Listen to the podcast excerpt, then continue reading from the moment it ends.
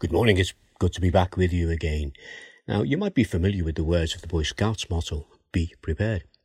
In the words of the founder of the Boy Scout movement, Baden Powell, he said, to be prepared means that you are always in a state of readiness in mind and body to do your duty. And he was quite rightly encouraging youngsters to be prepared for life. Now, in our Bibles, we see that God wants us to be prepared, but to be prepared for eternal life as well. Now, that life is found in the death and resurrection of Jesus Christ, the promised Messiah. And throughout the Old Testament, God is preparing his people for the coming Messiah, so that through him the world might be blessed. It was important that when the Messiah arrived, people would have the opportunity to be able to recognize him by the things that God had revealed to them about him. Now, it's just as important for us today to see the extent of the preparation that God has gone to, so that we also can recognize the importance of Jesus, of who he is, and the importance of what he has done for us. Now, part of God's preparation was through the Psalms of David. So we've been looking at Psalm 23 and now we're looking at Psalm 22. This morning we're just going to continue in Psalm 22. Now, after David has given us a picture of the cross, he now brings us into the glory of the cross as he speaks of the one who was afflicted. Now, on Psalm uh, verse 22 through to 24 of Psalm 22, this is what we read. I will declare your name to my people. In the assembly I will praise you. You who fear the Lord, praise him. Then he goes on, he's not just speaking to the people in his day. He says, All you descendants of Jacob, honor him, revere him. Then he says, All you descendants of Israel, for he has not despised or scorned the sufferings of the afflicted one. He has not hidden his face from him, but has listened to his cry for help. You see, in his day, David's people are the people of Israel.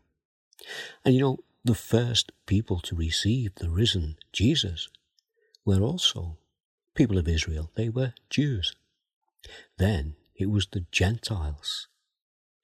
And as the good news of the risen Christ went out to the rest of the world, we have here in these words anticipation of this from the words of David in Psalm 22 and also confirmation of it in the words of the Apostle Paul after the resurrection.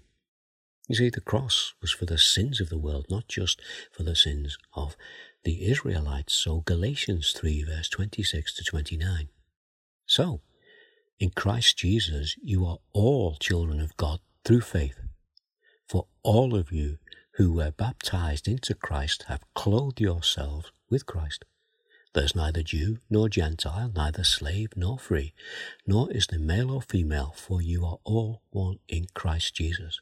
If you belong to Christ, then you are Abraham's seed and heirs according to his promise. That is the prophecy that's come true.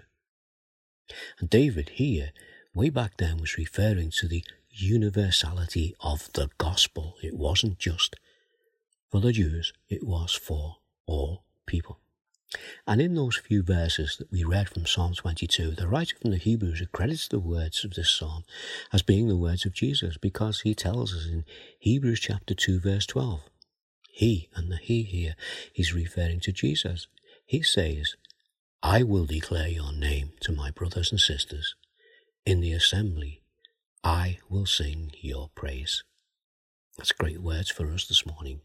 Let's pray. Father, we thank you again for the words of the Psalm of David, as in those words we see pictures of the Messiah, Jesus. We see the one who would be the crucified one, but the one who is also the risen Lord, and through whom the good news comes to the whole world. And we bring these things before you this morning in his worthy name. Amen. Just one little verse to finish with uh, reference to this Isaiah 53, verse 4. Surely he took up our pain and bore our sufferings. Yet we considered him punished by God, stricken by him, and afflicted. Well, um, have a great day today, and God willing, I'll be back tomorrow, and we'll have another look at the rest of this psalm. In the meantime, take care. God bless. Bye now.